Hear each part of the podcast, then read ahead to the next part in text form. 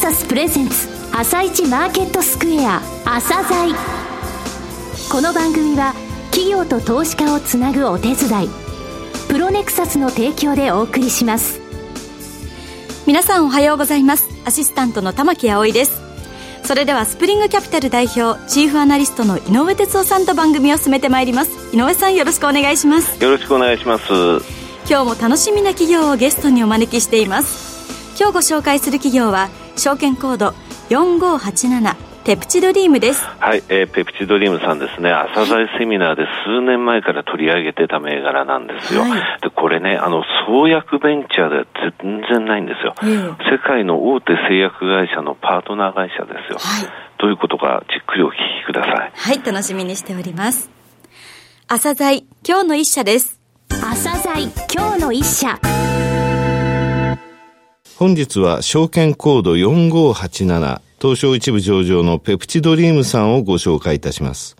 お話しいただきますのは、代表取締役社長の久保田喜一さんです。本日はよろしくお願いします。はい、よろしくお願いいたします。社名に入っているペプチドリームのペプチド、はい、えー、特殊ペプチドですが、こちらが御社を語るキーワードですので、はい、えー、後ほどじっくりとえー、リスナーの方に分かるようにですね、はい、ご説明いただきますが、はい、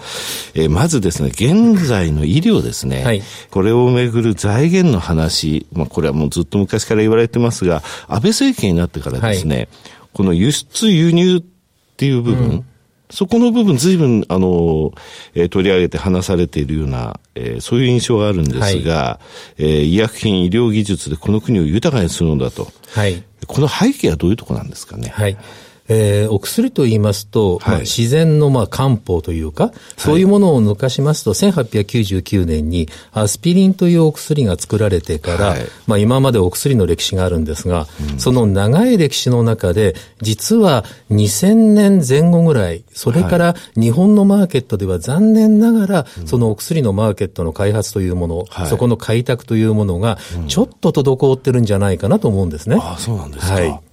まあ、あまりこれ言いますと怒られてしまうんですが、はい、えー、実際のところ、えー、2014年の、はい、えー、統計、えー、データからいたしますと、はい、輸出と輸入のバランス、はい、これは、えー、2兆5000億の輸入超過、はい、まあ、赤字という形なんですね。ですねうん、ですからこれは国内で新しいお薬がなかなかできない、そして国内でもなかなか作られていないということの最たる、まあ、数字でございますので、残念ながら新しいものに関しては、日本からはなかなか出ていないという実態があると思います。新薬の開発っていうのは日本はちょっと遅れてしまった印象はあるんですか、はい、はい、えー、今まであの、特に低分子と呼ばれる部分に関しては、はい、日本も非常に技術的に強い部分があったんですが、はい、その後の抗体医薬と呼ばれるものに関しては、うん、残念ながら日本は出遅れてしまいました。はい、ほとんどのお薬が、うん、えー、海外大手製薬メーカー、での開発が中心で、それを輸入して、そして日本で販売されているというのが実態です。はい、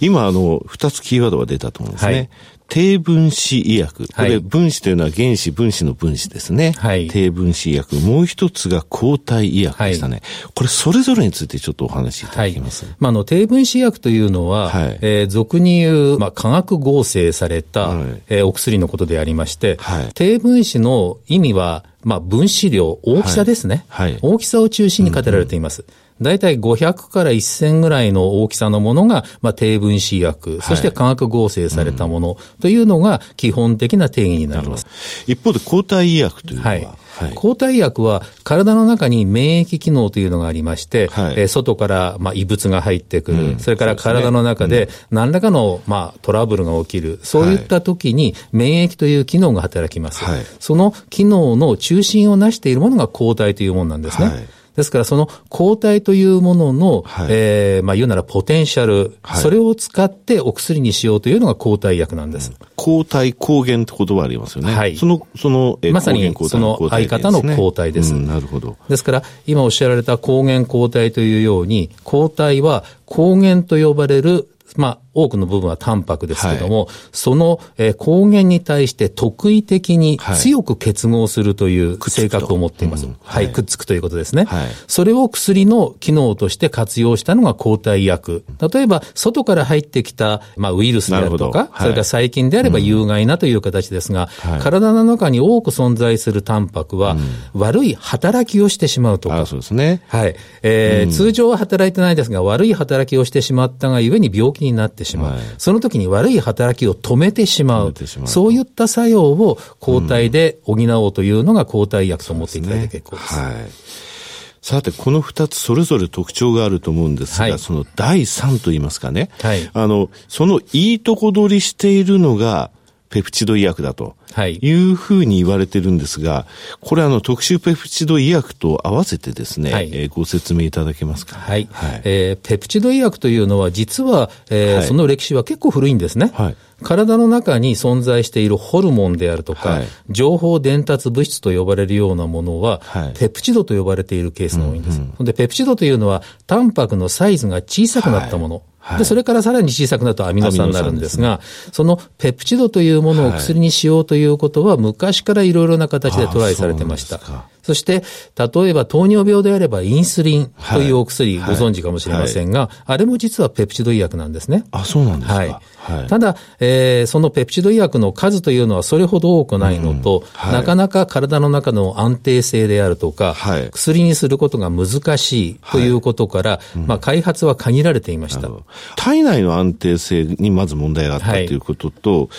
それはどういった部分だったんですかね？あの今申し上げたように体の中のホルモンであるとかで、はい、情報伝達物質、すなわち体の中の物質ですから、はい、作られてから、うん1日も2日も長く存在していると、なかなか塩梅悪いんですね。はですから出来上がったものはすぐ働いてすぐ止まってしまう、はい、働きが終わってしまうという方が都合がいいので、はい、体の中ではすぐ壊れてしまうんです。それが、まあ、ペプチド医薬の今までの特徴だったんです。えー、実際にお薬にするとなりますと、それでは投与して壊れてしまったらば働かないうちに終わってしまいますので、はい、まあ、今までは難しかったというのが、えー、ペプチド医薬の相対的なというか全体的な意味においての問題点だったと思います。注目はされていたけれども難しかった点はそういうところなんですね。まさにそうですね。特殊ペプチド創薬で、はい、その難しい部分の中で、はい、御社がどういったところが、はい他のところができなかったことをやったとか、はい、そういった部分をお話しいただけますか？はいえー、実はですね、そのペプチドというのは、はい、まあ、アミノ酸でできているということは申し上げましたが、はい、そのアミノ酸は20種類なんですね。そうですね。L 型と呼ばれる20種類。はいうん、まあ、レゴのブロックでいうと、ブロックの数は20個。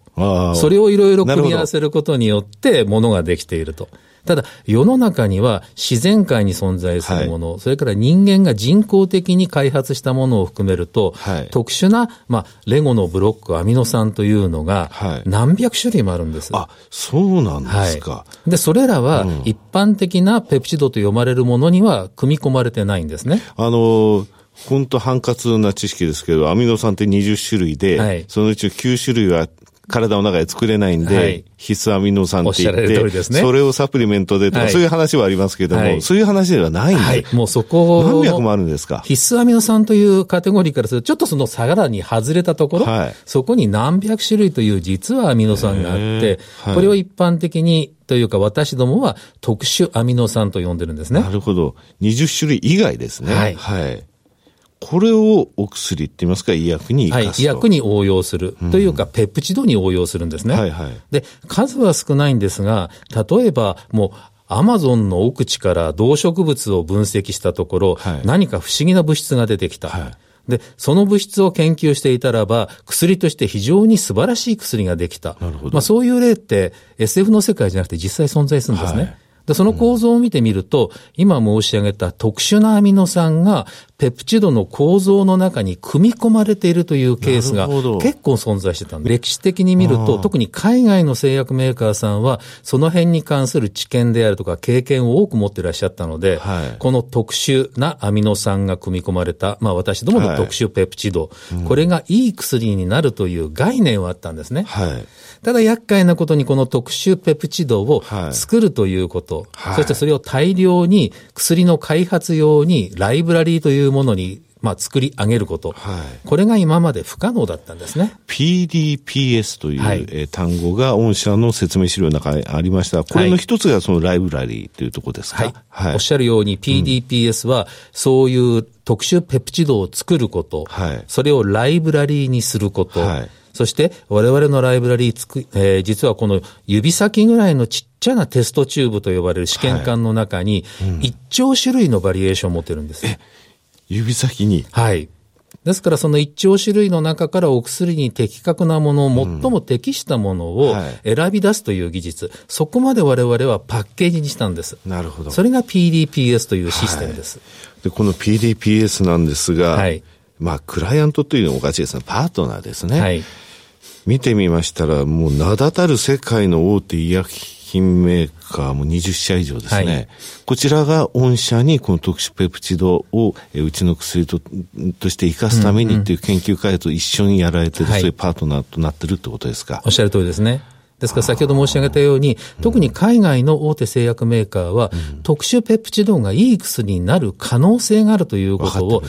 ご存知だったんですね。まあ、昔からね、はい、その注目はしてたわけですからね。これ世界的にもこの、えー、PDPS っていうのは、はい、優れたやっぱりそのシステムなんですか？はい。まあ私どもが答えるので自画自賛になってしまいますが、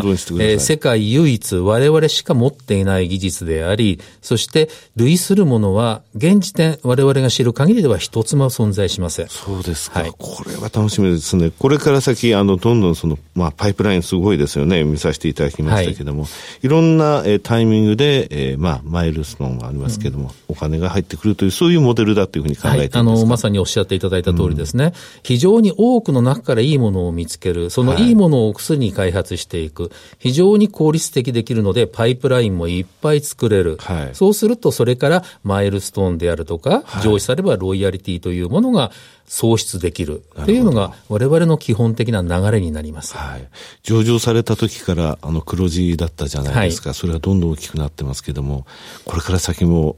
非常に、あの、楽しみですね。はい。もうあの、うん、お答えできるように株主の皆さんに、お答えできるような実績を上げていく。うん、ただ、お薬の開発って時間軸が長いんですね。そうですね。1年、はい、2年で出来上がるものではないので、うん、まあ、最低でも10年間ぐらいはお付き合いしてくださると嬉しいなと思ってます。だってあの、あと、新研究所？はい。本社社屋、はい、えー、のお話をちょっと教えていただけますか、はいと、川崎のですね、はい、この町という、はい、今国家戦略特区になってるんですが、はい、ああ、わかりました。はい。そこにですね、うん、この7月に新しい研究所と本社ですね、はい。それが竣工します。まあ、そちらの方に今の研究スペースの5倍から6倍以上の広さを持った研究所がオープンします。はい。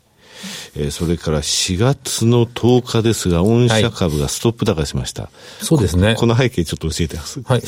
我々からしますと、あの、4月10日の、はい、まあ、ニュースというのは、ジョンソンジョンソングループのヤンセンさんと、はい、まあ、えー、契約をさせていただいたと。うん、まあ、契約の内容も今までに比べると非常に広くなっていると。はい。実は私どもずっと今まで、コツコツとやっている、お仕事の一環なんですね。20社まで同じことをやってきて、その21社。それがちょっとこう大きく膨らんだっていうことなので、うん、まああの注目いただくのはとっても嬉しいんですが、はい、まああの、まだまだこれからですよとあえて申し上げたいと思いますね。いや、それはけどマーケットの期待でありですね、はい、えー、それだけ注目されてるってことですよね。はい。えー、それではですね、久保田さん、えー、最後になりましたが、はい、リスナーに向けて一言お願いできますか？そうですね。私どもは、この会社を立ち上げた時の、まあ、座右の銘、会社の一つの方向として、はい、たった一人の人でも良い、病気で苦しんでいる方にありがとうと言ってもらえる仕事をしたい。病気の患者さん、苦しんでいる患者さんにお薬を届けたいという気持ちでこの会社をスタートさせました。はい、まあおかげさまで多くの会社様とご一緒させていただいて研究開発も進み、はい、えー、まあ新薬も相場出てくるのではないか、うん、販売できるのではないかということになったので、今はえー、たった一人ではなく全世界の人々にありがとうと言ってもらえる仕事をしたい。それが今、ペプチドリームが目指す姿です。久保田さん、本日はどうもありがとうございました。ありがとうございました。今日の一社、ペプチドリームでした。さらに井上さんにペプチドリームについてお話しいただきます。はい、えー、すごい会社でしょう。わ、はい、かりやすかったでしょう。いわゆるペプチド、特殊ペプチドっていうものの中で、えー、これでライブラリー化できる、大量生産できる、えー、そういったところの技術というのは世界で唯一だと。はい、ですので世界の最大手ですよ。最大手二十数社がこの会社に依頼してると。これね、メルマガでもね、実は先月取り上げたんですよ。はいそしたら先週月曜日ストップ高して、うん、5250円から昨日の段階でも6750円ぐらいでしょ。28%も上昇してるんですが、この先ね、どんどんどんどんまだ加わってくるのね。で、この先、マイルストーン、ロイヤリティとか出てくるので、本当にね、あの、長い期間腰を据えて持つという意思で、うん、この会社については、そして日本のね、医薬品の貿易赤字、これを減らしてくれるという期待を込めてね、はい、応援したい会社ですよね。はい。もう今後も一人でも多くの方を救っていただけるように期待ですね。うん、そうだね。はい。それでは一旦お知らせです。企業ディスクロージャー IR 実務支援の専門会社プロネクサス。上場企業のおよそ6割2200社をクライアントに持つ。これはアジア証券印刷の時代から信頼と実績を積み重ねてきたからこそ。さらにプロネクサスが目指すのは企業と投資家をつなぎ日本の株式市場を活性化させることです。プロネクサス私たちは個人投資家の皆さんを応援します。井上哲夫。今日のストラテジー。それでは井上さん後半の解説もよろしくお願いいたします、はい今ね、朝鮮セミナーの過去の見てみたらね、はい、ペプチドリーム推奨してるときに2000円割れてるよ。すごいね。まあいいや、ね、はい。はい、えー、昨日、メイ首相、イギリスのメイ首相が、はい、えー、6月の8日にね、えー、下院選挙を行いたい、EU 離脱の信を問いたいというふうに言いましたけれども、はい、これね、もう最後の、えー、EU が開けてくれたドアを閉めようとしてるんですよね。はい、これで、あの、3分の2の賛成があれば下院が解散できて、それで総選挙になって、おそらく3分の2が賛成してくれるんだったら、まあ、EU 強硬離脱という方向に、えー、傾いてるってことで、一枚岩になれるってことなんですけどね、はい、今月のね、5日にね、えー、欧州評議会が、もしイギリスがね、はい、国民の意思で EU に残留したいと。そして EU の加盟国がすべてこれを認めた場合は、はい、例外的に EU 残留を認めるっていうことを決定したんですよ。雲の糸を垂らしてくれたんですよ。で、そのをもんいらいらないよっていう姿勢を出したわけですね。はい、それで昨日ね、ポンド上がったんですね。初め記者会見やるって言った時は、なんだなんだってみんな、えポンド売ったんですが、その後買い戻して、半年ぶりの水準まで、え上昇してるんですが、はい、これはもう買い戻しの域だというふうにね、え考えて、あとはあの、えディーラー投機筋がやったことだと思いますよね。はい、実際ね、もうロンドンに本拠地を置く EU の公的機関が、え撤退を始めたりとかね、え本拠地変えようという動きがあるのね。あと何よりも、えサービスとあの金融の国だから、はい、その、えー、欧州の中のヘッドオフィスをロンドンに置いてた金融機関も、それをどこに動かそうかっていう話になってるのね。はい、だから短いタームでイギリスが一枚岩になる、だからポンドがいて、経済的論拠何もないから、はい、そういうことではなく、やっぱり長い目で見てね、えー、このあのポンドの、えー、大騒ぎの状態には乗らない方がいいと私は思いますね。なるほど。うん、じゃあもう今後のイギリスの動き、さらに注目というところですね。はい。はい、井上さん、今日もありがとうございました。はい、また来週もよろしくお願いいたします。この後は東京市場の寄り付きです。朝鮮この番組は企業と投資家をつなぐお手伝いプロネクサスの提供でお送りしました。